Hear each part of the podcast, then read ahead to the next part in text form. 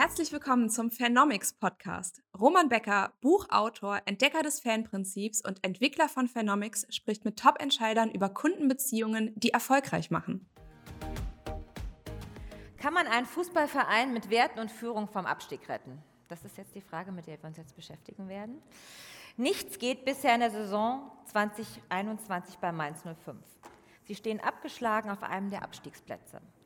Wenn nicht ein Wunder passiert, war es das mit der Bundesliga. Dann kommt Christian Heidel mit seinem Team und es geht bergauf. Am Ende der Saison steht Mainz 05 auf Tabellenplatz 12. Ich hoffe, das ist richtig. Wie es gelungen ist, das Ruder rumzureißen, was hat das mit Werten und Führung zu tun? Freuen Sie sich mit mir auf das letzte Highlight des Abends, Expertentalk mit Christian Heidel, Vorstand für Sport und Kommunikation von Mainz 05 und Roman Becker. Die Bühne gehört euch.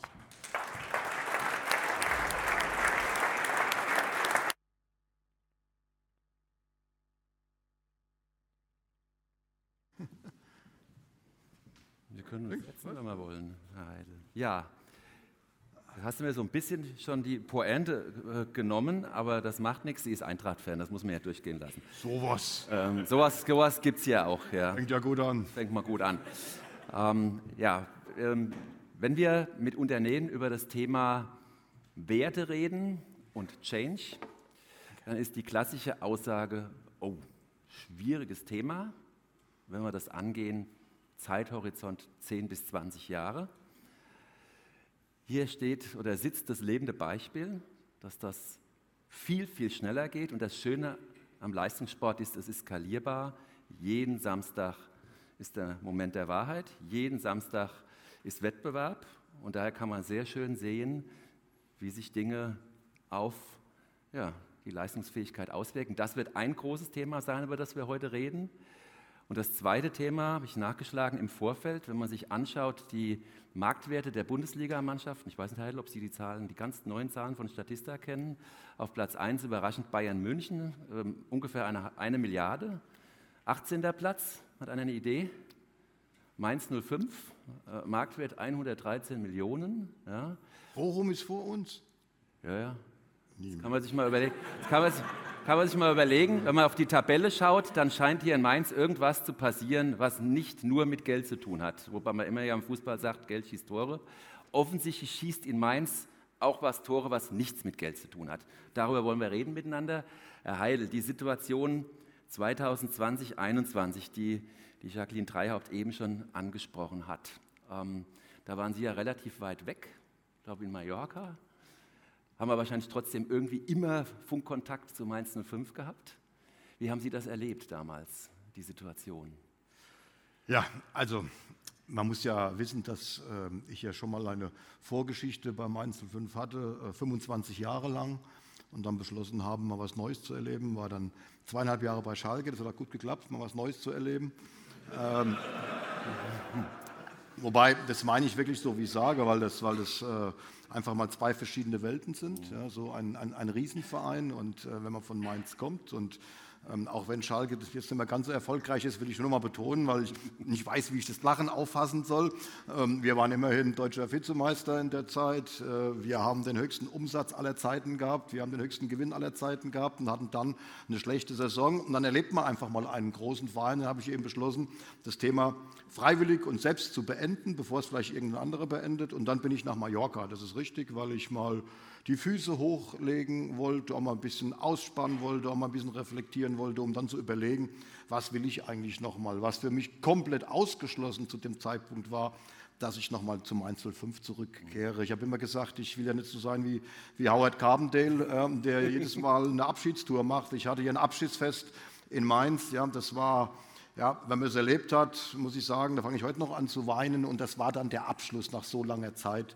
Ich habe alles erlebt in diesem Club und ähm, dann war das Kapitel eben für mich erledigt und dann ist das eben jetzt passiert, was Sie gesagt haben, dass der Verein ja mal so richtig ins Strudeln kam ähm, in, allen, in allen Bereichen, also nicht nur jetzt auf dem Spielfeld, auch innerhalb des Clubs ähm, ja, hat es gebrodelt ohne Ende und das war dann auf einmal nicht mehr Mainz 05 und dann ja, wurde ich kontaktiert in meinem Liegestuhl ähm, auf Mallorca und habe wirklich zwei Wochen lang immer nur Nein gesagt, dass es für mich eigentlich kein Thema mehr ist. Man muss auch sagen, die, die ähm, Situation war eigentlich ausweglos. Ja, also mit sechs Punkten nach äh, 16 Spieltagen, das gab es überhaupt noch nie. Und das wollte ich mir dann auch wirklich nicht mehr antun, weil ja, dann steigt man ja mit ab. Ja, und das, das habe ich jetzt nicht unbedingt gebraucht. Ja, lange Rede, kurzer Sinn. Man sieht auch dann, ich bin dann zum Absagen nach Mainz geflogen. Äh, so kann es gehen. und kam dann wieder zurück zur Familie, die eigentlich damit gerechnet hat, äh, weil die es auch nicht wollte, dass ich dann absage und habe dann eben zugesagt, weil ich einfach noch gespürt habe, also der, ja, der Hilfeschrei war schon sehr laut und ich habe gleich gesagt, ich bin ja kein, kein Magier, kein Wundermann, weil wie soll ich das Ding dann noch retten? Aber ich hätte mir dann später, wenn es jetzt ähm, in die zweite Liga gegangen wäre und der Weg in die dritte Liga ist dann auch nicht allzu nee. weit, ich hätte mir dann immer den Vorwurf gemacht, ja, mein, mein Baby irgendwie im Stich zu lassen. Und deswegen habe ich mich dann ja, kurz nach Weihnachten ähm, dazu entschieden, dieses Projekt nochmal anzugehen. Ja, und dann ging es los. Ja, dann ging es los. Also. Ähm, ja, wenn man äh, das nochmal rekapituliert, Sie haben von sechs bis, es waren dann sieben nach 17 Spieltagen. Der Abstand zum Nicht-Abstiegsplatz war so zweistellig, so 10, 12 Punkte, glaube ich, auf Köln. Also äh, so was Schalke so in der ganzen Saison an Punkten sammelt ungefähr, ne, dass man eine Vorstellung hat. Und ähm, das war natürlich medial eine unfassbare äh, Situation. Es gab den Spielerstreik, es gab ähm, ja, Diskussionen um die Spieler, die nur noch Söldner waren. Es gab Trainerwechsel. Wie haben Sie das aus der Ferne, soweit man bei Ihnen von Ferne reden darf, wie haben Sie die Situation erlebt im Sinne von, was ist da passiert? Also ich war auch in der Zeit ähm, sehr, sehr häufig noch in Mainz. Ich habe meine Wohnung in Mainz nie aufgegeben. Mainz wird doch immer meine Heimat bleiben. Also meine Eltern wohnen in Mainz, meine großen Kinder wohnen in Mainz. Also ich habe den Kontakt zu Mainz und natürlich auch automatisch zu Mainz 05 nie verloren gehabt und habe ja viele der Menschen, die da heute arbeiten, irgendwann mal eingestellt. Die sind ja heute alle noch da und hat natürlich auch viel Kontakt und äh, ja, da hat man natürlich, das hat man schon mitbekommen. Das hat jetzt mit Mainz 05 nicht mehr allzu viel zu tun gehabt und ja, das Schlimme für mich war einfach, ähm, wenn ich dann durch die Stadt gegangen bin, bin mal auf den Markt gegangen, ähm, habe mit Leuten geredet. Auf einmal haben, haben die Leute in Mainz eigentlich nur noch von D05ern gesprochen. Und hier hat keiner mehr gesprochen, uns geht's schlecht äh, wir. Es war auf einmal nur noch die Form, ähm, so quasi die da oben und ich gehe nicht mehr hin und äh, ist nicht mehr mein Verein, identifiziere mich nicht mehr damit. Das ist so eine, so eine Geschichte, die entwickelt sich sehr, sehr schnell, weil es kam auf einmal wirklich alles zusammen. Und das hat mich schon ähm, ja, schon schockiert, weil wir haben mal irgendwann angefangen, also ich habe angefangen 1992 mit einer Halbtagskraft. Heute haben wir, glaube ich, fast 200 Angestellte. Damals hatten wir eine Halbtagskraft und da war das ganz genauso. Mainz war nie eine Fußballstadt. Wir haben da gekickt vor zweieinhalbtausend Zuschauern. Wenn 3000 kamen, waren wir froh äh, auf einer Bezirkssportanlage. Und das hat sich dann alles entwickelt. Und das war dann wirklich so weit, beim Aufstieg 2004, erstmalig in der Geschichte des Clubs in die Bundesliga. Da war diese ganze Stadt auf den Beinen. Also wir haben eine Aufstiegsfeier gehabt vor 30.000 bis 50.000 Leuten vor dem Staatstheater. Ähm, und da stand ein Jürgen Klopp damals, unser Trainer, auf dem Balkon und hat gesagt, das war Sonntag, sie haben sonntags gespielt, wisst ihr was, wir treffen uns morgen alle gleich nochmal hier ähm, und ich gebe euch allen frei. Da kamen wieder 30.000 angelaufen. Ich weiß gar nicht, wie die Arbeitgeber das so, so, so, gesehen haben. Also es war wirklich in der Tat so, eine ganze Stadt hat Kopf gestanden. Wir sind durch die Bundesliga, waren vor allem in Europa. Ähm, und das war ein totales Wir-Gefühl. Das hat selbst ja, die, die 80-jährige Oma, die nicht ins Stadion gegangen ist, ich glaube, jeder in Mainz hat eine Viertelstunde nach Spiel, Spielende gewusst, wie wir gespielt haben. Und alle haben von wir gesprochen. Und das war komplett weg auf einmal. Das war für mich eigentlich so das, das einschneidendste Erlebnis, weil das sind wir die Stärke eines, also ganz so klein sind wir, glaube ich, nicht wie die, wie heißt der Laden? Statista, Statista das Statistische Bundesamt. Ja, ähm, Unbedeutend. Äh, ja, ähm, also, äh, äh, aber wir sind eben ein sehr kleiner Verein gewesen und, und haben uns dann ja schon ja zu einem etablierten Bundesliga-Verein entwickelt. Ich will nur mal sagen, ähm, es gibt in der Bundesliga momentan nur noch sechs Vereine, die länger in der Bundesliga spielen als Mainz 05. Ähm, aber wir sind natürlich trotzdem, dessen sind wir uns ja völlig bewusst, ein kleiner Verein. Aber ich glaube, damals im Jahr 2020 stand eigentlich alles auf der Probe. Äh, und das hat mich auf der anderen Seite, gebe ich zu, auch irgendwo wieder gereizt. Ja, das war natürlich dann schon ein Spezial. Aufgabe, die, und das ist mir extrem wichtig, die habe ich ja nicht allein gelöst, sondern mhm. ähm, da haben unglaublich viele Leute mitgeholfen, wir haben vieles verändert. Ähm, und dann hat der ganze Verein mitgeholfen. Mhm. Wir mussten ja ohne Zuschauer spielen, weil es war ja mitten in der Corona-Pandemie. Also wir hatten keine Unterstützung mhm. der Fans am, am Spielfeldrand. Das war auch eine, eine besondere Aufgabe mhm. natürlich. Sie haben es eben angesprochen war ja nicht nur der Wiedereinstieg von Ihnen, sondern Sie haben ja mit Martin Schmidt und Bo Svensson gleich noch zwei Urgesteine mitgebracht, die beide auch die Mainz-DNA verkörpern. Wie wichtig war das? das war für mich eigentlich ausschlaggebend. Also ich bin da ganz ehrlich, wenn Bo Svensson Nein gesagt hätte, und das war nicht so einfach, ihn zu überreden, ähm, dann glaube ich, hätte ich es nicht gemacht, weil mir war völlig klar, es, ist, es, fängt, es hat eine Woche später angefangen. Mhm. Wir sind da hingekommen, haben eine Woche später gerade mal gegen Bayern München gespielt und führen zur Halbzeit übrigens 2-0. Mhm. In München haben wir dann 5-2 noch verloren. Ähm, ich hoffe, wir machen es am Samstag besser. Kommen wir noch drauf. Äh, aber, ähm, aber wenn, wenn, man jetzt einen, einen Trainer nach Mainz mitgebracht hätte oder geholt hätte, ähm, der noch nie in Mainz war, der sich mit dieser Mannschaft nie beschäftigt hat. Ähm, dann hätte ich mir nach zwei Monaten anhören müssen, wahrscheinlich nach, nach sechs, sieben Niederlagen, ja, ich musste ja alles erst mal kennenlernen. Wir hatten wirklich keine überhaupt Zeit. gar keine Zeit. Mhm.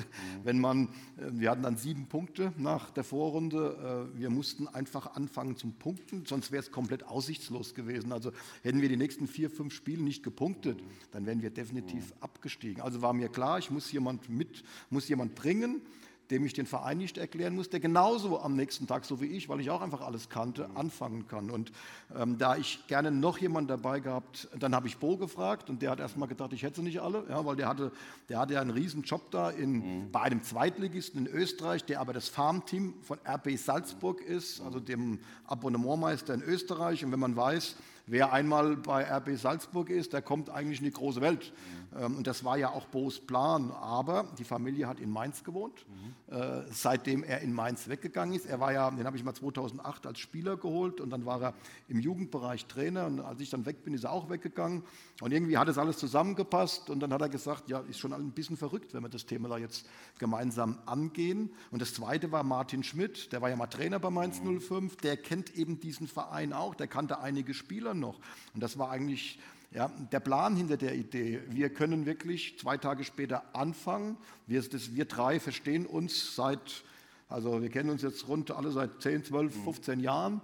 Ähm, wir müssen uns nicht kennenlernen. Das ist alles weggefallen. Und ähm, ich habe gewusst, dass Bo Svensson, auch wenn er noch nicht in der Bundesliga jemals trainiert hat, dass das ein außergewöhnlicher Trainer ist, dass es ein Riesentalent ist. Und jetzt muss das einfach sehr, sehr schnell unter Beweis stellen. Und dann, dann haben wir eben angefangen.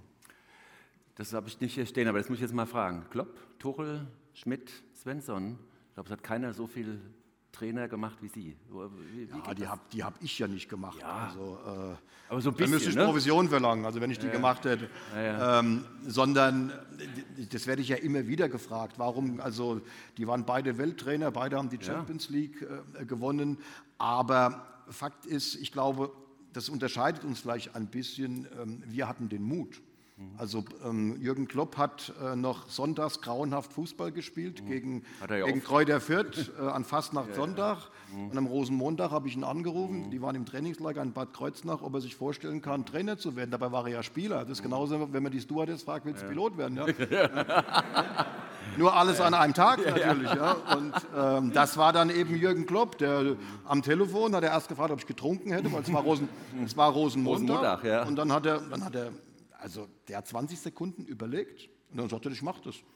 Und, ja, und dann bin ich ins Trainingslager gefahren, habe den Trainer entlassen, den, den ehemaligen, ja. Und dann haben wir Pressekonferenz gemacht und dann sind wir dann in Bad Kreuznach, war, sind wir da reinmarschiert in, die, äh, in, in diesen PK-Raum und da kam damals Harald Strutz, war Präsident, äh, ich und Jürgen Klopp. Und da kam der erste Schrei, was macht denn der Klopp hier? Ja, der war ja Spieler.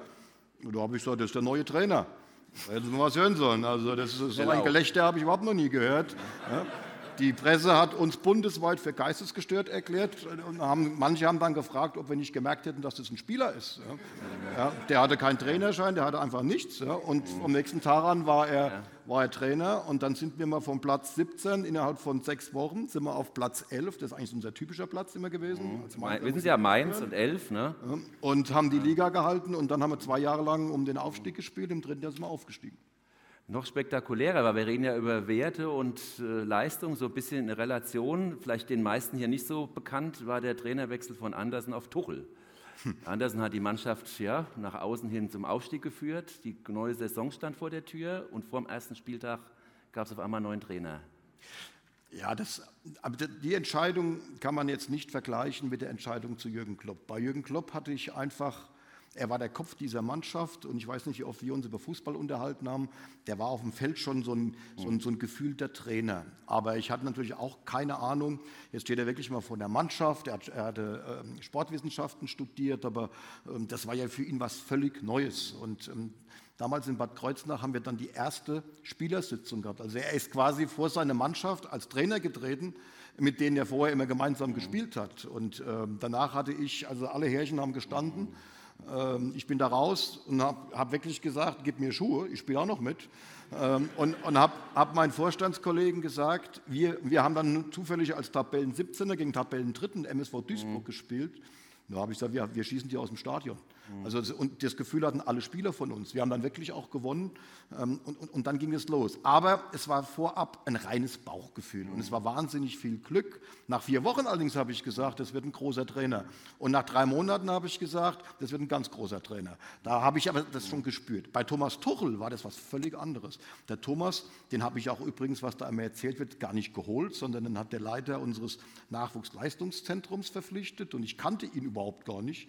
Und das war immer, der wurde dann unser Trainer für die A-Jugend. Und ähm, bei uns ist es das so, dass die, das Nachwuchsleistungszentrum die Trainer schon aussuchen darf, aber ich will ihn einmal kennenlernen, habe dann so quasi ein Vetorecht, was ich selten einmal eigentlich nur äh, benutzt habe, wo ich den Trainer dann äh, abgelehnt hatte, den das Nachwuchsleistungszentrum ausgesucht hat. Und dann kam der Thomas Tuchel zu mir ins Büro rein. Dann hatte ich mit dem anderthalb Stunden Gespräch und ich muss sagen, ich war in meinem Leben noch nie so beeindruckt von einem jungen Trainer, der sehr selbstbewusst, ohne jegliche Arroganz mit mir geredet hat. Ich bin es gewohnt, wenn man dann so einen jungen Trainer ähm, ähm, das erste Mal da hat und ich sagte ihm jetzt, der Ball ist viereckig, dass die alle nicken. So, ja, klar ist der Ball viereckig. Ähm, das war mal ein Trainer. Wenn ich ihm was erzählt habe, hat der auch zu mir mal gesagt, nee, da bin ich anderer Meinung. Also was selten vorkommt in diesen Gesprächen. Und ähm, ja, der hat auf einmal angefangen, da mit, äh, mit, mit Colaflaschen und äh, Kugelschreibern mir taktisch ein paar Dinge zu erklären, wie er sich das alles so vorstellt. Und als der raus ist, habe ich noch eine Stunde da gesessen, habe mir nochmal Gedanken über das Gespräch ähm, gemacht. Dann habe ich den Volker Kersting, Leiter Nachwuchsleistungszentrum, angerufen, habe ihn gefragt, wo kommt denn der her? Äh, und habe ihm sofort gesagt, also den habe ich auf dem Zettel, den werde ich beobachten. Ergebnis war, dass unsere U19, der Kreis schließt sich mhm. gerade wieder, ja. dann in diesem Jahr deutscher Meister wurde, übrigens gegen Borussia Dortmund. Das Finale mhm. äh, wird sich jetzt wiederholen am kommenden Sonntag hier äh, in Mainz. Ähm, und ich habe ihn die ganze Zeit verfolgt. Aber es war natürlich der, der A-Jugendtrainer. Ja. Und wir stiegen auf in die, in die Bundesliga mit Jörn Andersen, der das wirklich richtig gut gemacht hat. Aber ich hatte schon Bedenken, dass das für die Bundesliga einfach reicht. Und dann gab es auch ein paar Dissonanzen zwischen Mannschaft und Trainer. Und irgendwann habe ich dann äh, zu meinen Vorstandskollegen gesagt, ich glaube, was natürlich ja schon etwas merkwürdig ist, fünf Tage vor, vor Bundesliga-Start, wir wechseln den Trainer als Aufsteiger. Ähm, wir haben es durchgezogen und waren fünf Wochen später Fünfter in, in der Bundesliga, sind dann durchmarschiert und haben ein Jahr später den Bundesliga-Startrekord aufgestellt mit sieben Spielen, mhm. äh, sieben Siegen in Folge, haben auch in München am Oktoberfest gewonnen. Also das war so der Beginn von, von Thomas Tuchel, der das dann fünf Jahre wirklich überragend gemacht hat. Und das mhm. ist das, was ich zu Beginn gesagt ja. habe. Es hat einfach nur was mit Mut zu tun. Ja. Und ich bin halt so ein Typ, dann Augen zu und durch. Es klappt auch nicht immer alles, muss man auch klar sagen. Aber ja, wer nicht wagt, der gewinnt nicht. Also das ist, das, das ist halt Teil dieses Fußballs. Und ja. in Mainz hat man, ich glaube, bis heute verstanden, wir sind ein Trainerverein. Also ich muss nicht im Mittelpunkt stehen, die anderen auch nicht. Der Trainer hat bei uns alles, was Fußball angeht, einfach das Kommando. Hast du einen guten Trainer? Wenn du einen schlechten hast, ja, dann musst du reagieren. Das, das, ist, das ist so. Und wir haben das Glück, jetzt, dass wir über ja, bestimmt 15, 16 Jahre, deswegen sind wir auch in der Bundesliga, einfach da, ja, ich glaube, ganz gut gelegen haben. Okay. Ja, lassen Sie uns nochmal auf das Thema Mainz und Werte zu sprechen kommen. Was ist denn das Besondere? Was sind denn diese Werte? Und das Spannende, wo, wann, wann sind die entstanden? Ist das ein Produkt der Klopp-Ära gewesen oder waren die vorher schon da? Oder wie, wie sehen Sie das? Es hat ein bisschen vorher schon angefangen. Wir hatten damals den Trainer Wolfgang Frank, mhm. ähm, wo wir das erste Mal gemerkt haben in Mainz, wenn du einen guten Trainer hast, mhm. ist das wichtiger, als wenn du vielleicht einen guten Spieler hast. Ähm, und der Wolfgang hat es bei uns leider jetzt sehr früh schon verstorben, hat es bei uns so ein bisschen mal ja, uns näher gebracht und da habe ich sehr gut Acht gegeben. Ich war ja auch sehr jung, damals noch unter 30, war ja auch da ein Frischling in diesem Geschäft und das hat mich eigentlich immer, immer begleitet. Ähm, ähm, ähm, was Wolfgang Frank damals gesagt hat, auch nachdem er dann weggegangen ist, habe ich, ich glaube, sechs Amok-Entscheidungen getroffen. Trainer, die waren, haben bei uns eine Halbwertszeit gehabt von, also wir haben schon pro Jahr zwei, drei gebraucht. Mhm. Ähm, aber wir sind als Einziger nie abgestiegen. Wir sind immer in der zweiten Liga geblieben, haben uns da irgendwie durchgekämpft. Aber ähm, ich habe auch sehr oft schon gemerkt, puh, immer mit Wolfgang Frank verglichen, das geht gar nicht, der war viel besser und mhm. auf einmal spürt, hat, kriegt man so ein bisschen ein Gefühl mhm. ähm, für Trainer. Und als Jürgen Klopp dann kam, dann habe ich wieder was Neues dazugelernt. Ähm, der hat einfach mal gesagt, also ab und zu lassen wir lieber einen guten Spieler weg, aber wir holen einen guten Typen. Also ein bisschen gegen Ball treten muss er natürlich auch noch können, also nur gute Typen und keine Fußballer mhm. bringt natürlich auch nichts, aber es war da ging es erstmalig um das Thema, wie setze ich eine Mannschaft richtig zusammen. Und früher, weil wir nie Geld hatten, wenn da einer gut kicken könnte, bei 300 auf dem Baum war, haben wir ihn verpflichtet und waren ganz stolz, dass wir einen Spieler verpflichtet haben.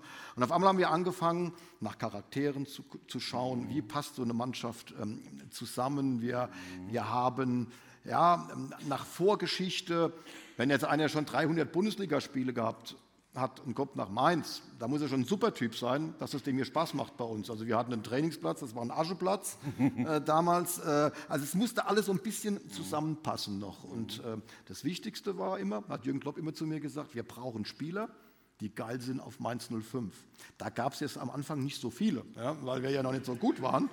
Das hat sich aber dann so ein bisschen, hat sich das dann verändert und, und, und verbessert. Und das haben wir bis zum heutigen Tag wenn wir uns mit Spielern unterhalten, dann müssen wir das Gefühl haben, und es ist auch Bo's klare Ansicht, Bo Svenssons Ansicht, ähm, für den gibt es jetzt eigentlich nur die Entscheidung, wenn das Geld einigermaßen stimmt, will ich in diesen Verein. Aber der geht jetzt nicht bei uns aus dem Büro raus und geht dann nach Frankfurt und dann nach Hamburg und dann, und dann sagt er, oh, wo ist das Beste? Nein, wir, wir müssen den im Gespräch überzeugt haben und dass der zu uns sagt, ich will, dass die Kohle stimmen muss, gehört in, in dem Geschäft dazu, ist ja ein Beruf, es ist völlig, ist völlig klar. Und jetzt geht es ja um Werte. Ja, was, was brauchen wir da für Typen? Und das, das hört sich jetzt vielleicht ein bisschen pathetisch an, aber wir brauchen Leute, die sich nicht nur mit diesem Verein identifizieren, sondern die sich auch mit der Stadt identifizieren. Früher habe ich mir die Frauen mit eingeladen, hat eine die Frau durch die Stadt gebracht, dass die sagt, Stadt ist eigentlich ganz schön. Ich erzähle immer dasselbe, wir haben Wasser, wir haben es bald beim Flughafen, wir sind, wenn du Richtung Pfalz fährst, gleich auf dem Land, ja, äh, wenn du Richtung Frankfurt fährst, sind Hochhäuser da. Und das Wichtige war, vom Flughafen sind wir immer durch Wiesbaden durch dann durch die Theodor-Heuss-Brücke, weil dann guckt man, dann sieht man den Dom und ja. Schloss. Das ist ein ganz anderer Blick. Wenn man von der Autobahn kommt, sieht man ein Zementwerk. Ja, das ist halt nicht so, nicht so attraktiv gewesen. Und ja, wir wollten immer, dass die Leute sich schon am Anfang in die Stadt so auch ein bisschen verlieben. Und das, den Rest haben, haben dann äh, Kloppo oder, oder Tuchel oder, oder, oder Bo und ich dann gemacht, um die Leute ähm, dafür zu begeistern. Und es, es geht im Endeffekt, im Fußball geht es darum, man muss kicken können, aber das Wichtige ist wirklich, dass, dass, dass man ein Gefühl entwickelt, dass man sich mit dieser Sache und mit dieser Stadt und mit diesem Verein identifiziert. Mhm. Das ist bei Bayern München was komplett anderes, weil da 20 Weltklasse-Fußballer sind. Weil wenn die mal einen schlechten Tag haben, funktioniert, hoffe am Samstag nicht, aber funktioniert es in aller Regel natürlich auch noch. Aber wir müssen viel mehr rauskitzeln. Also wir müssen immer an die Grenze gehen. Gehen wir nicht an die Grenze, verlieren wir. Ja, das war vor 15 Jahren so und das ist jetzt im Endeffekt auch noch so. Mhm. Und, und, deswegen brauchen wir Leute, die diese Stadt mögen, die diesen Verein mögen ähm, und, und, die diesen Weg mitgehen. Und wenn du dann einen ganz guten Trainer hast, dann bleibst du 15 Jahre in der Bundesliga. Vielleicht ich hoffe noch 16. Ja, definitiv. Ja. Ähm.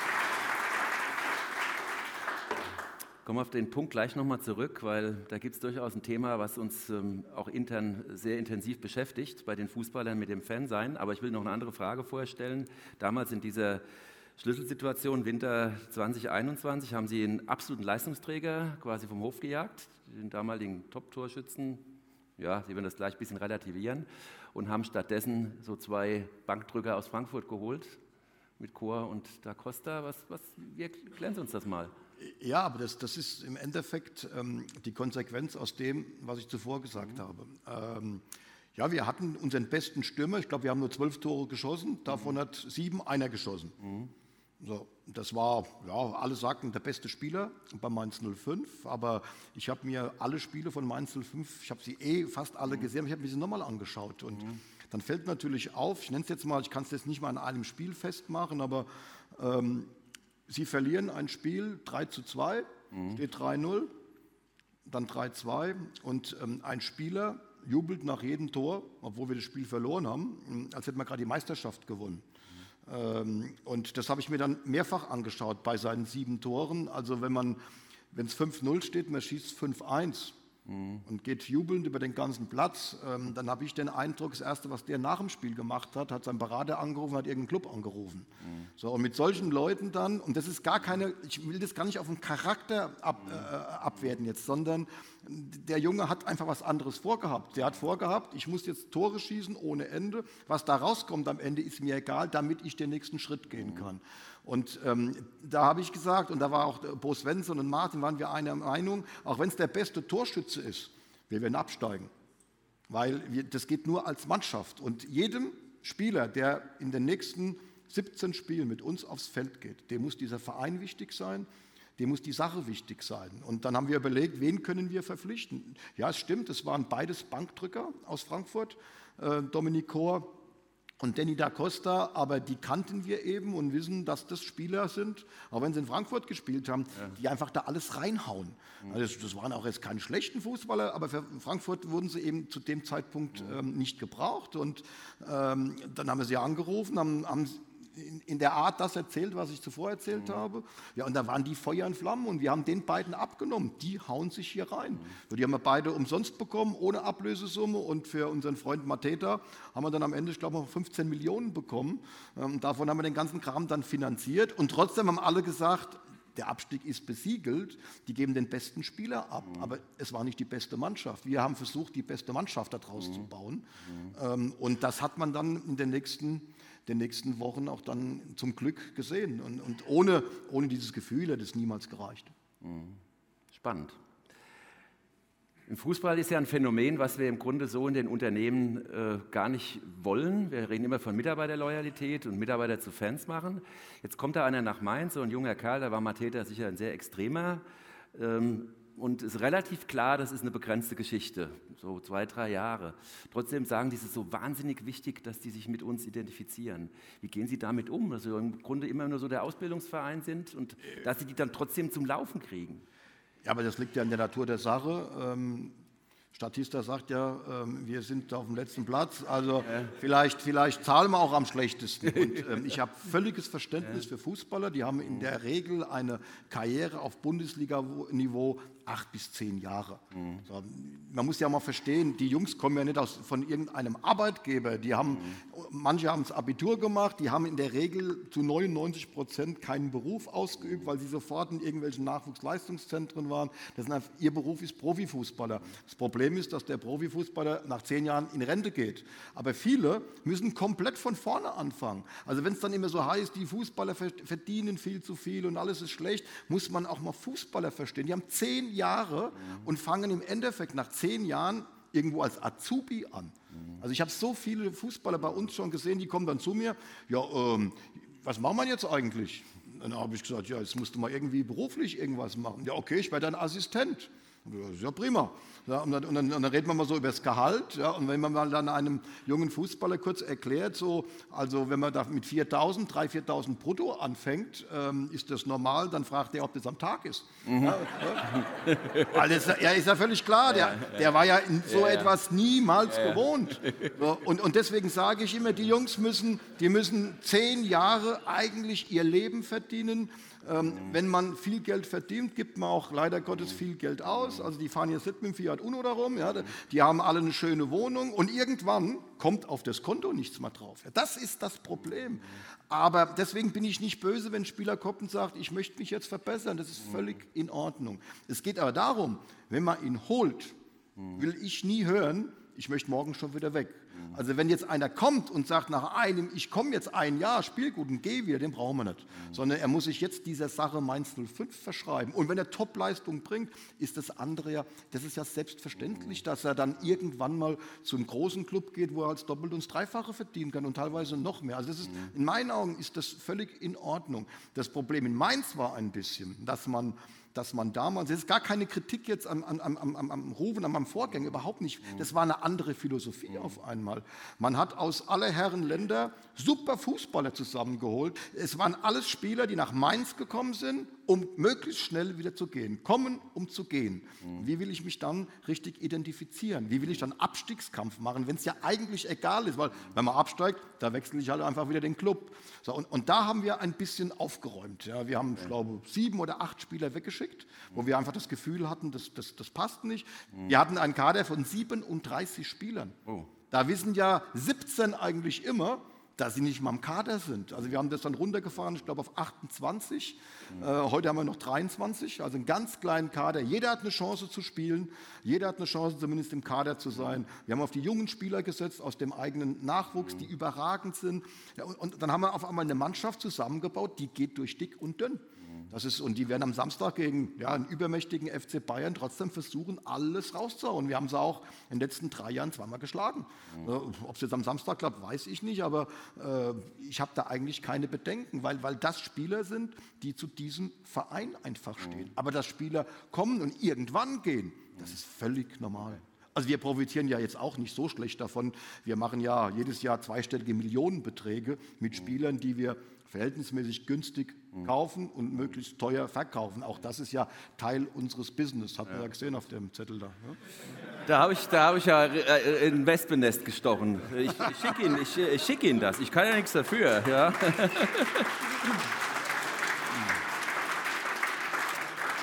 ähm, um nochmal auf unser Fan-Thema äh, zu sprechen zu kommen und auf die Spieler. Ein Phänomen, was auch in der äh, Fachpresse zunehmend thematisiert wird, ist, dass die ähm, Fans zunehmend nicht mehr Fans der Vereine sind, sondern Fans der Spieler. Und wenn der Spieler den Verein wechselt, wechselt der Fan mit. Und das sieht man zum Beispiel auf den Social-Media-Plattformen, wo die ja oft ein Vielfaches der Follower haben von den Vereinen. Wie sehen Sie das? A, wie gehen Sie damit um?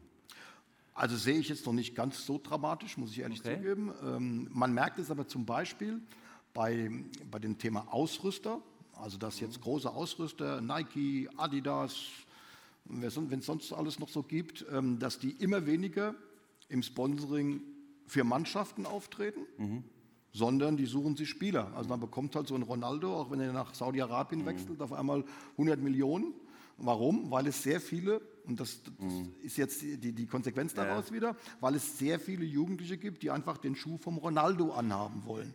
Aber also bei uns haben auch viele den Schuh vom Ronaldo an, aber wir sind trotzdem Fans von Mainz 05. Also das jetzt, das, dann, wenn jetzt ein Fan, also ich sage jetzt mal, du bist jetzt Fan von Eintracht Frankfurt.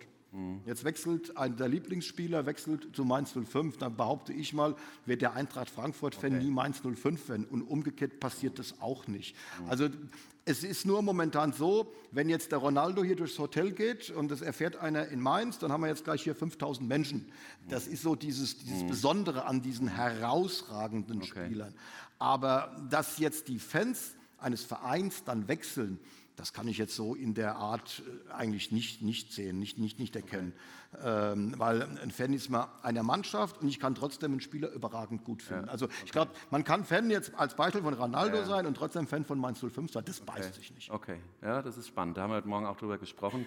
Ist mir nur aufgefallen, im letzten Urlaub, da habe ich ein Spiel gesehen, Europapokal zwischen Leipzig und Paris Saint-Germain. Und da haben die ganzen Jungen, die sitzen da im Messi-Trikot, die deutschen Kinder, und jubeln für Paris, weil der Messi da spielt. Das ist einfach schon Das, ein ich meine, Phänomen. bei so, ne? wirklich bei Kindern kann das durchaus passieren, ja. weil ja, egal wo man hinkommt, hängt ein Messi-Trikot Ja. und, und, und, und, Neymar und, Ronaldo, das sind eben diese Ausnahmefußballer. Ähm, aber ich glaube, wenn, wenn, wenn, wenn die da mal Fan eines Vereins sind, also in Leipzig, die haben jetzt auch nicht so viele äh, Fans, ja. Ist ja eine besondere Geschichte, aber da hören wir jetzt auf mit. Ja. Ey, kein gutes Thema. Also, ich weiß, ja, ich weiß jetzt nicht, wenn, wenn ähm, ein Europapokalspiel zwischen einem anderen Verein ist, dass da so viele eigene Fans jetzt im Neymar-Trikot sitzen würden, weil die fiebern dann schon für einen Verein. Das in Leipzig entwickelt sich ja, das meine ich gar nicht böse, sondern das ist doch völlig normal, wenn es einen Verein erst zehn Jahre gibt, dass da die Bindung noch nicht so groß ist, wie das jetzt in, da zähle ich uns gar nicht dazu, weil uns gibt es gefühlt seit 25 Jahren auch erst, ähm, aber wie es bei den Traditionsvereinen der Fall ist.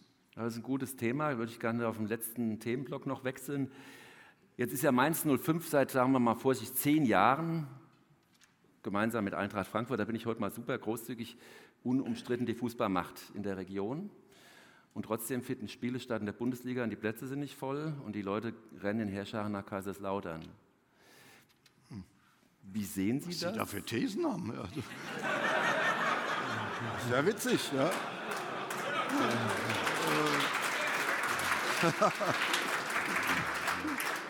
Ja, hat er gut gemacht, ne? hat er gut gekontert. Ähm, Nee, also also jetzt mal unter, angenommen, das wäre so. Ja? Warum ist denn das so?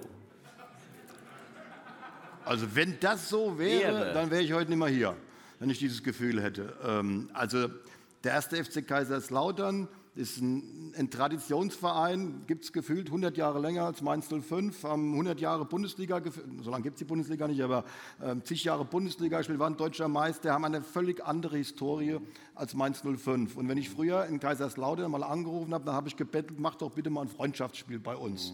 Also Sie betteln bei uns jetzt nicht, um es klar zu sagen, äh, aber ähm, es war eine völlig andere Welt. Mainz 05 gab es überhaupt gar nicht. Wir haben gespielt vor 1000 Zuschauern, der Betzenberg, auch damals war er noch ein bisschen kleiner, war immer ausverkauft. Und auch ich als Kind bin ab und zu mal mit meinem Onkel, der war nämlich FCK-Fan, nach Kaiserslautern gefahren, habe mir Bundesliga angeguckt. Und irgendwann sind sie halt dann ein bisschen in der Versenkung verschwunden. Dritte Liga, jetzt sind sie wieder Zweite Liga. Und, und wir haben uns immer mehr entwickelt. Jetzt haben wir ein Stadion mit 34.000 Plätzen und haben ganz, ganz sicher eine kleinere Fanbase als der FCK, weil uns Generationen fehlen. Also da war eben der Ur-Ur-Uropa schon FCK-Fan zu Zeiten von Fritz Walter, 50er Jahre, 54, wissen wir alles. Ja, wir hatten da beim 105 gesprochen, niemand, ja, weil es uns gab es ja eigentlich nicht. Wir haben da zwar auch ein bisschen rumgekickt, ich war da noch nicht auf der Welt, aber das hat ja mit, mit, mit, mit Profifußball, oder, also mit, mit, mit Erstliga- oder Erstklassenfußball nichts zu tun. So, wenn jetzt, jetzt der FCK wieder hochgekommen, also in der dritten Liga sind die auch nicht in Scharen dahin gelaufen. Ich behaupte jetzt mal, von uns, von Mainz, ist da gar keiner hingelaufen, sondern die Leute, die eben jetzt eine Zeit lang kein Interesse hatten an Drittliga-Fußball und jetzt wieder ein bisschen mehr an Zweitliga-Fußball, die sind einfach zurückgekommen. Und jetzt reden wir wieder darüber, das sind Fans und das finde ich ja toll, weil die haben ihren FCK eben nicht vergessen und versuchen jetzt alles und ich bin gar kein Gegner davon, dass der FCK irgendwann wieder in die Bundesliga kommt. Ja, was gibt es denn Schöneres, wenn Frankfurt, Kaiserslautern und Mainz in der Bundesliga sind, dann haben wir drei, jeder hat zwei wunderbare Spiele. Es kommen Zuschauer, bei uns Stadion ausverkauft, ich freue mich auch auf Darmstadt jetzt, das ist alles, das ist alles in Ordnung.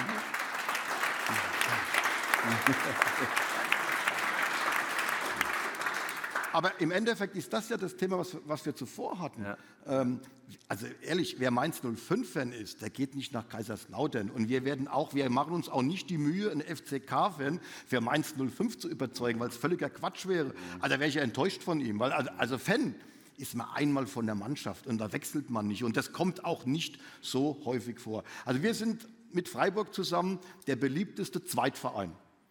Also viele Fans von Bayern München sagen, auch Freiburg und Mainz, die sind ganz nett. Aber Zweitverein ist was ganz anderes. Und wenn Bayern München gegen Mainz spielt, dann fiebert er für Bayern München. Aber wenn jetzt zum Beispiel ähm, Mainz gegen VfL Bochum spielt, ja, dann glaube ich, wird dieser Fan, weil wir sein Lieblingszweitverein sind, uns die Daumen Okay, spannend.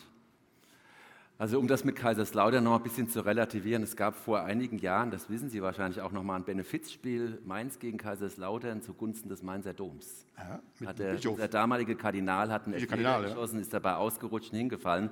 Da ging in Mainz spöttisch um, eigentlich müsste Mainz gegen den Dom zugunsten von Kaiserslautern spielen. Ne? Also so viel dazu. Ja, wir wollen ja nicht lästern, die Ja, ja. hatten eine ganz, ganz Ja, ja. schwierige Zeit, haben ein Insolvenzverfahren hinter sich und trotzdem, das meine ich wirklich ehrlich, also Ja. was wir für Spiele, also mit Mainz in Kaiserslautern hatten, ja, das waren einfach immer riesen Spektakel. Wir haben auch ab und zu mal auf die Mütze bekommen, ja. aber die Lauterer bei uns eben auch. Und, und, aber es gibt kaum ein Spiel, wo einfach diese, diese Emotion da ist. Frankfurt ist näher, aber unser Derby ist Kaiserslautern. Und wir sind ja leider Gottes, da waren sie, glaube ich, sogar in der dritten Liga, sind wir im Pokal vor drei, vier Jahren, da war ich jetzt, sind wir rausgeflogen. Ja? Also, da- da- und das hat mehr weh getan wie jede Bundesliga-Niederlage. ne? Und das ist gut so, weil das ist halt Derby, das gehört dazu. Was tun Sie denn, um die Fanbase auszubauen? Es dauert lang, das haben wir verstanden, aber was, was passiert? Also wir mussten sie erstmal zurückgewinnen. Und zurückgewinnen, das geht einfach nur durch Authentizität, dass wir den Leuten wieder sagen, wir sind wieder meins. Wir haben verstanden, was da vielleicht nicht ganz so funktioniert hat. Ähm, Wir stehen wieder zu, zu den Werten, die Mainz 05 ausmacht. Wir spielen wieder diesen Fußball und verlieren trotzdem Fußballspiel, aber die Leute im Stadion spüren das, dass wir wieder Mainz 05 Fußball spielen und das ist halt kein Zauberfußball, sondern das ist eklig sein, Ball erobern und ab geht die Post. Und wenn wir noch ein Tor schießen, ja, dann haben wir eine große Chance, ein Spiel zu gewinnen, weil wir defensiv einfach ganz gut aufgestellt sind. Klappt nicht immer, es klappt momentan zumindest häufiger. Ähm, dann dadurch haben wir die Fanbase so ein bisschen wieder aktiviert. Aber wir sind ja nicht zufrieden mit dieser Fanbase. Wir wollen uns ja auch vergrößern. Also ähm, Eintracht Frankfurt hat 120.000 Mitglieder und Mainz 05 hatte vor zwei Jahren äh, 12.800. Das muss man sich mal vorstellen. Jetzt mal losgelöst von den Einnahmen, aber da weiß man, was in Frankfurt eben hinten dran ist. Also müssen wir jetzt zum Beispiel anfangen, wieder mehr Mitglieder für diesen Club zu gewinnen. Und wenn wir jetzt innerhalb von ein paar Monaten 2000 neue gefunden haben, ist das ja immerhin 20 Prozent.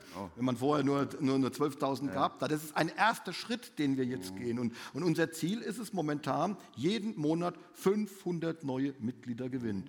Und das erreichen wir im Endeffekt nur dadurch, dass wir die Leute wieder ein bisschen begeistern, dass Mainz wieder so ein bisschen was, was Besonderes ist, dass zum Beispiel es komplett außergewöhnlich ist für einen, ich kenne ja die Zahlen, ähm, für einen kleinen Club im Endspiel der deutschen U19-Meisterschaft zu stehen. Ja, also das ist schon was ganz, ganz Außergewöhnliches. Wir haben die drittmeisten U-Nationalspieler Deutschlands und wir haben im eigenen Kader derzeit zehn selbst ausgebildete Spieler und haben noch vier verliehen an andere Profivereine. Das ist Freiburg und Mainz. Und dann kommt man ganz lange, kommt da gar nichts mehr. Und das müssen wir den Leuten aber erzählen, damit, die, damit die sagen, das rentiert sich auch, Teil dieses Vereins zu werden. Das ist das eine. Das zweite ist, ja, wir haben den Zuschauerschnitt, der ist angestiegen wie noch nie.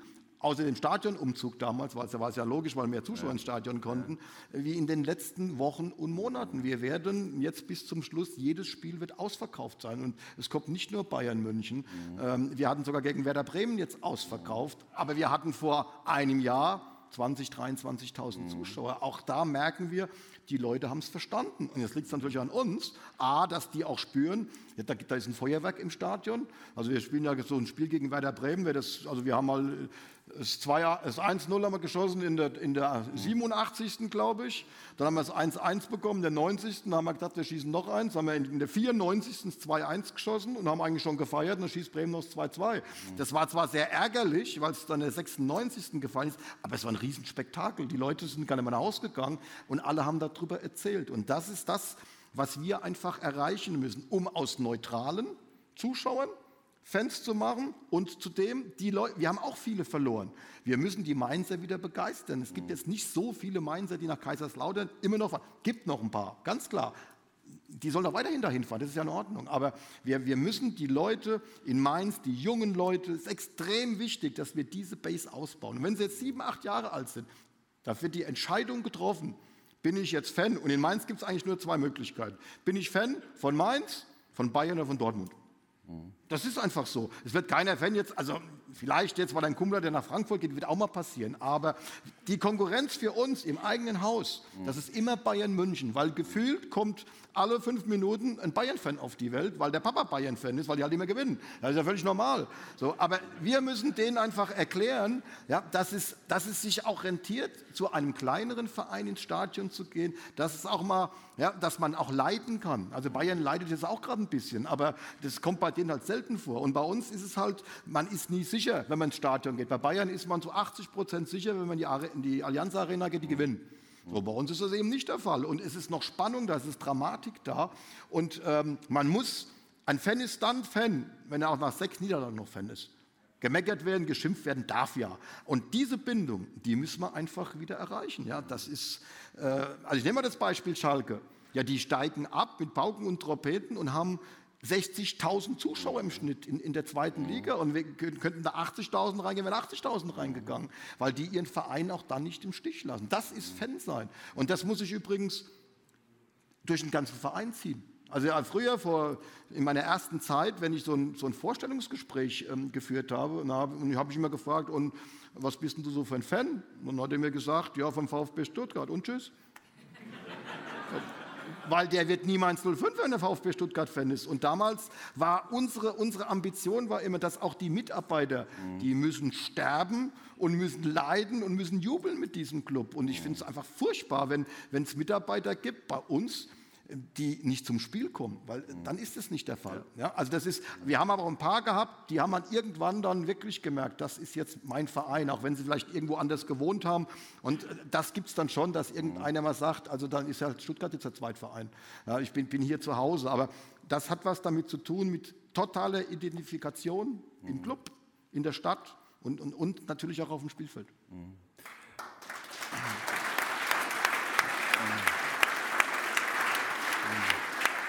Also, mir ist jetzt klar geworden, der Heidel war zwar den ganzen Tag nicht da, aber irgendwo war ein Mikro und er hat den ganzen Tag mitgehört, weil oh. schöner hätten Sie die äh, Geschichten, die wir heute hier gehört haben zum Thema, warum ist es wichtig, Mitarbeiter zu binden, Identifikation bei Mitarbeitern zu schaffen, damit die wiederum zum Kunden hin agieren und so gar nicht erzählen können.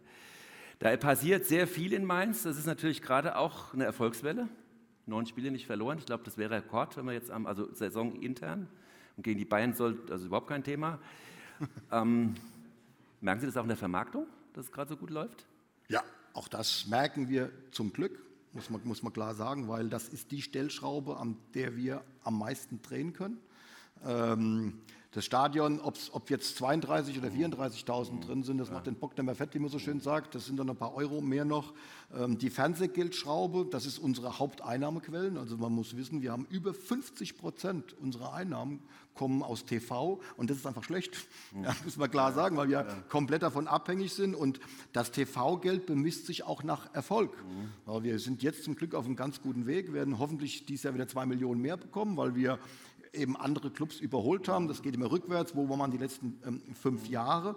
Und die größte Stellschraube ist natürlich dann das Sponsoring. Das ist Hospitality, da haben wir noch immer so ein bisschen Platz. Und es ist das Sponsoring vom, vom, vom Trikotsponsor bis Bandenwerbung, alles, was da geht. Und dafür muss man auch für irgendetwas stehen. Und das ist ein bisschen verloren gegangen. Deswegen war es sehr, sehr schwierig, die Unternehmen davon zu überzeugen. Und ähm, wir merken jetzt einen sehr, sehr großen Zuspruch, eine sehr, sehr große Nachfrage, ähm, weil sich Leute wieder dafür interessieren, ja, was ist mit denen los? Die waren eigentlich tot. Und jetzt sind sie wieder da und, und, und, alles läuft wieder einigermaßen und wollen dann Teil dieser Geschichte sein. Wir haben in Mainz so, ein, ja, so, eine, so, eine, Problematik, dass wir nicht so viel Industrie haben. Wir sind ja eigentlich eine Studenten- und, und Beamtenstadt und ähm, die brauchen wir als Zuschauer, aber als Sponsor fallen sie natürlich in aller Regel aus. Ähm, deswegen ist es für uns so wichtig, auch über die, über die Stadtgrenzen hinaus ähm, interessant zu sein. Wir tun dafür unglaublich viel. Wir haben auch wirklich super gute Leute. Also wer wenn, wenn ein Unternehmen hat, der soll mal kommen, probemäßig zumindest äh, zu uns ins Stadion, der wird sehen, wie er dort bedient wird, wie, wie das alles abläuft und denen macht es einfach alle Spaß. Ja, das ist auch, auch mit den Sponsoren ist es inzwischen ein so enges Miteinander. Ja, und da ruft da mal einer an, warum hat denn der nicht gespielt? Und dann reden wir halt mit dem auch mal darüber. Also das ist, das ist eine sehr, sehr enge Verbindung und das macht auch den, den, den, den Verantwortlichen dort einfach viel Spaß. Die bringen Kunden mit, die bringen auch mal Mitarbeiter mit ähm, und das ist eine Schraube, an der wir drehen müssen, wobei wir inzwischen auch jetzt in Bereiche zum Glück vorstoßen, was wir vorher gar nicht so äh, geglaubt haben. Ja. Und äh, also, ich weiß gar nicht, ob jetzt Unternehmen hier da sind. Ich würde mich immer riesig freuen, rufen Sie mich mal an. Ja, ich erkläre Ihnen mal, was man mit Mainz wirklich machen kann. Und wir sitzen 300 Milliarden Umsatzpotenzial heute das, zusammen. Das sind wir aber größer auf dem Zettel, sind wir weiter oben dann. Das ja? geht jetzt nach oben. Aber apropos Mainz, äh, da gibt es ja jetzt ein neues Unternehmen in Mainz, was ein bisschen Furore gemacht hat. Wann haben wir denn die Biontech Arena? Also wir sind erstmal, muss ich sagen, oh, er überglücklich mit, mit dem Namenssponsor Ja. Meva einfach auch deswegen, auch das ist ein Unternehmen, sitzt in Wiesbaden, mhm. ist ja nicht so fußballaffin jetzt nee. Wiesbaden unbedingt, wobei die steigen auf dieses Jahr, so wie es aussieht, also ist auch eine tolle Geschichte, freuen wir uns auch übrigens drüber. Mhm. Ähm, aber nur mal zwei, Meva ist ein, ein ich glaube, europaweit agierendes Unternehmen mit 8000 Angestellten, ja, und die Inhaberin des Unternehmens ist, glaube ich, hoffentlich sage ich nicht falsch, ich habe sie kennengelernt, um die 80 Jahre alt, ja, die kommt ja auch ab und zu inzwischen ins Stadion, ach, ist das oh. schön hier, weil Atmosphäre da ist äh, und Meva, Meva macht unglaublich viel bei uns. Also das dazu, der Name muss ja mal genannt werden jetzt, ja, ähm, zum, zum, zum Namenssponsor. Und BioNTech, das ist ja klar, nachdem, ja, nachdem die Geschichte da losging und äh, klar war, dass BioNTech ja, ja, muss ich, das meine ich gar nicht ironisch jetzt, der Retter der Menschheit so ungefähr ist. Und die sitzen auch noch in Mainz. Natürlich machen wir uns darüber Gedanken, wenn man ein solches Unternehmen mit einem solchen Erfolg hat. BioNTech hat erstmal die Stadt Mainz jetzt saniert. Mhm, genau. Ja, und da, da haben wir auch mal, wir waren die ärmste Stadt, jetzt sind wir die reichste, glaube ich, in, in, in Deutschland. Das ist ja eine unglaubliche Geschichte. Mhm. Und wer weiß, was moment, derjenige, der weiß, was in Mainz momentan diskutiert wird, weiß ja auch, dass BioNTech aller Voraussicht nach sehr nah an unsere Arena ziehen wird. Und dann haben wir BioNTech vor der Tür. Was wir nicht gemacht haben, ist, nachdem BioNTech aufgetaucht ist, jeden Tag dazu klingeln, bitte, bitte, wir wollen das. Wir wollen auch dieses Unternehmen davon überzeugen, dass es eine Win-Win-Situation für beide Seiten sein kann. Weil wir wollen gar nichts geschenkt haben, sondern Sponsoring ist was anderes. Da hören wir uns erstmal an, was sind denn die Probleme eines Unternehmens, was, was, was brauchen die denn und dann müssen wir sagen, dafür sind wir die Richtigen. So, wenn jetzt ein Unternehmen sagt, ich möchte gern langweilig werden, ja, dann muss ich ihm sagen, das seid ihr bei uns falsch, ja, weil äh, wir sind alles andere als langweilig. Ja, nur als Beispiel. Und, und BioNTech, da bin ich ganz sicher, werden wir irgendwann auch dazu gewinnen, ähm, Mainz 05 zu unterstützen, weil es eben auch für BioNTech gut ist. Darum geht es im Endeffekt. Ja, definitiv. Jetzt sind wir ja heute unter uns, deswegen darf ich jetzt noch zwei. Das hoffe ich auch. Ist ja Presse da? Nö. Nein, nein. Äh, deswegen darf, darf, ich jetzt noch zwei Fragen stellen, auch aus persönlichem Interesse. Mein Sohn fragt mich bestimmt heute Abend, hast du den Heidel gefragt, ah, wie geht das Spiel am Samstag aus? Ich gebe normalerweise gebe ich immer Tipps ab nach zehn Minuten. Da bekomme ich so ein Gefühl für, die, für mhm. dieses Spiel. Aber ist doch klar, wenn Bayern normal spielt, also auf Bayern-Level, da können wir machen, was wir wollen, da verlieren wir, ja, weil sie einfach besser sind. Da sind elf Weltklasse-Fußballer auf dem Platz. Ich habe keine Ahnung, was das Ausscheiden gestern jetzt. Mhm ob das irgendwas in den Köpfen drin hängt. Wir wissen aber auch, jetzt müssen sie deutscher Meister werden, weil mit der Champions League wird es eben nichts mehr. Deswegen ähm, sind sie jetzt nervös, sind sie unter Druck, sind sie müde, wer spielt da überhaupt? Das ist ganz schwer, ist das zu greifen. Aber ähm, ich kann nur versprechen, wir hauen da alles rein. Also wer keine Karte hat, es gibt leider keine mehr, sonst hätte ich mal mitgebracht. Ja. Ähm, gucken Sie sich mal im Fernseher an. Also wir werden alles versuchen, bei David gegen Goliath mhm. da, da gut auszusehen. Und wenn wir verlieren, dann müssen zumindest Leute aus dem Stadion gegangen sein, äh, gegangen sein, und sagen, die haben einfach alles versucht. Und nach dem Spiel feiern bei uns immer rund ums Stadion 3.000, 4.000. Da ist Disco, da ist wirklich ein, ein, ein Trubel bei uns immer. Und die feiern auch, wenn wir verloren haben. Und das ist dann wieder Fan sein. Also darum geht es ja im Endeffekt ein bisschen. Und fast genauso wichtig ist, und da gibt es noch Karten, das ist das Spiel am Sonntag, wie ich erklärt habe. Wir spielen gegen Borussia Dortmund um die deutsche Meisterschaft. Da spielen 17- und 18-Jährige. Wir haben jetzt knapp 15.000 Karten schon verkauft. Also es wird ein Riesenspektakel. Und da habe ich schon das Gefühl jetzt, da steht eine ganze Stadt hinter den Jungs, weil das sind nicht die hochbezahlten Profis, das sind jetzt Jungs, die, die hier das Fußballspielen in Mainz gelernt haben und die spielen jetzt auch gegen Goliath, ja, weil da sind wir auch der David, weil wenn es so einen Zettel für die Jugend gäbe, da wären wir wahrscheinlich auch ganz unten, aber wir sind inzwischen eine der erfolgreichsten in dem Bereich. Mhm. Letzte, ja.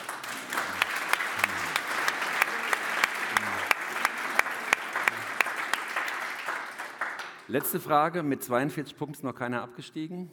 Geht, glaube ich, theoretisch schon gar nicht mehr. Wahrscheinlich haben Sie irgendein Rechenmodell, mit dem es noch geht. Glaub nicht. Was kommt denn für ein Platz raus am Ende? Ja, die Leute sagen immer, Heidel, lauf mit der, mit der Fahne durch die Stadt und schreib Europa drauf. Da sage ich denen immer, ja, gewinnen wir dadurch einen Punkt mehr. Wir sind seit neun Spielen umgeschlagen. Warum sollen wir denn momentan unsere Herangehensweise ändern, wenn wir, wenn wir punkten ohne Ende? Wir wissen, unsere Spieler wissen, Platz sechs und sieben Platz 7 unter Umständen, Platz 6 ganz sicher, dass man damit sich für Europa qualifiziert. Und es wird keinen in Mainz geben, der sich dagegen wehrt. Aber ich wehre mich dagegen, dass, dass man jetzt das jeden Tag aussprechen will. Wir wollen nach Europa und auf einmal verlieren wir die Spiele. Und dann, wenn wir dann am Ende Achter werden, dann gibt es ja dann wahrscheinlich Leute, die sind enttäuscht in Mainz. Also wir sind Mainz 05, da muss man gucken, wenn wir Achter werden sollten, wer da alles hinter uns steht. Und dann kann Mainz eben auch feiern. Und wenn wir nach Europa kommen sollten, dann wird die Feier eben etwas größer ausfallen. Aber es darf niemand enttäuscht sein, wenn es einfach Platz 8 nur wird. Weil nur, können wir streichen, wenn es Platz 8 wird. Deswegen, ja, wenn wir die letzten Spiele so punkten wie vorher, dann sind wir in Europa, dann ist es eben so. Und dann touren wir mal darum. Aber jetzt schon einen Flieger zu bestellen, ja, das ist einfach Quatsch. Ja. Mhm. Stark. Wir müssen gleich weg, ne? Ähm, also mich haben sie nicht zum Fan gemacht, ich war es schon, aber ich könnte mir vorstellen, für den einen oder anderen hier ist das eine ernsthafte Option. Sie haben mir den Zweitclub ins Spiel gebracht auch, vielleicht denkt der eine oder andere mal über den Zweitclub nach. Ja. Ich weiß, es geht ja darum, wenn ich es so erklären darf. Ja. Also Mainz ist eben auch, oder Mainz 05 ist auch ein ja. Verein, der eben außer in Kaiserslautern, was ja normal ist, einfach nicht polarisiert. Also es ist ja immer so, wenn man heute sich einen Verein, also wenn man heute Sponsor wird bei Bayern München, wird man recht schnell bekannt, aber 50 Prozent der Deutschen sind einfach dagegen. Das ist ja völlig klar, weil äh, 50 Prozent sind für Bayern mhm. und das ist mit Abstand die größte Fangemeinde mhm. hier in Deutschland. Vielleicht sind sogar 60 Prozent, aber 40 Prozent ist auch nicht so wenig. Die sind dagegen. Mhm. Und wenn man, also es gibt jetzt nicht so viele ähm, ähm, Leute in Deutschland, die jetzt sagen, was ist denn der größte Scheißverein, das ist meins. Ja, das gibt es einfach selten, sondern wenn, wir gibt ja auch Statistiken, die hätten Sie auch mal mitbringen können eigentlich. Ja? Ja, es, gibt ja, es gibt ja Statistiken, da steht eben, da steht eben dann drin, ja, und wen finden Sie noch sympathisch? Und da, da tauchen wir einfach fast immer auf. Und, oder wenn Sie fragen, gegen wen habe ich gar nichts, da, da, tauchen wir eigentlich immer auf, ja, weil es ja gar keinen Grund gibt, gegen uns was zu haben. Außer in Kaiserslautern, ist ja klar.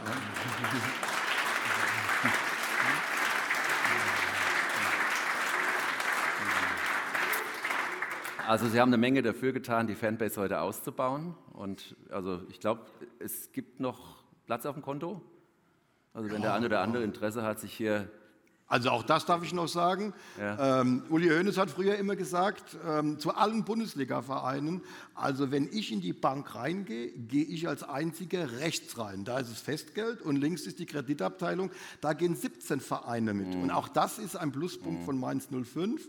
Also Uli Hoeneß geht ja nicht mehr da rein, aber dann halt Olli Kahn und wir gehen hinterher, weil Mainz 05 einer der ganz wenigen Vereine in Deutschland ist, der komplett schuldenfrei. Also wir, bei uns gibt es kein Minus auf dem Konto. Deswegen sind wir aber leider nicht reich. Also wir arbeiten auch nur so, dass wir einfach nicht mehr links abbiegen müssen, wenn es mhm. irgendwie geht, sondern einfach rechts. Und da haben wir drei Euro auf dem Konto und versuchen das Geld so zu verwalten, dass es den Vereinen einfach in zehn Jahren möglichst in der Bundesliga auch noch gibt. Das ist ein gutes Schlusswort. Vielen Dank, Herr Eidel.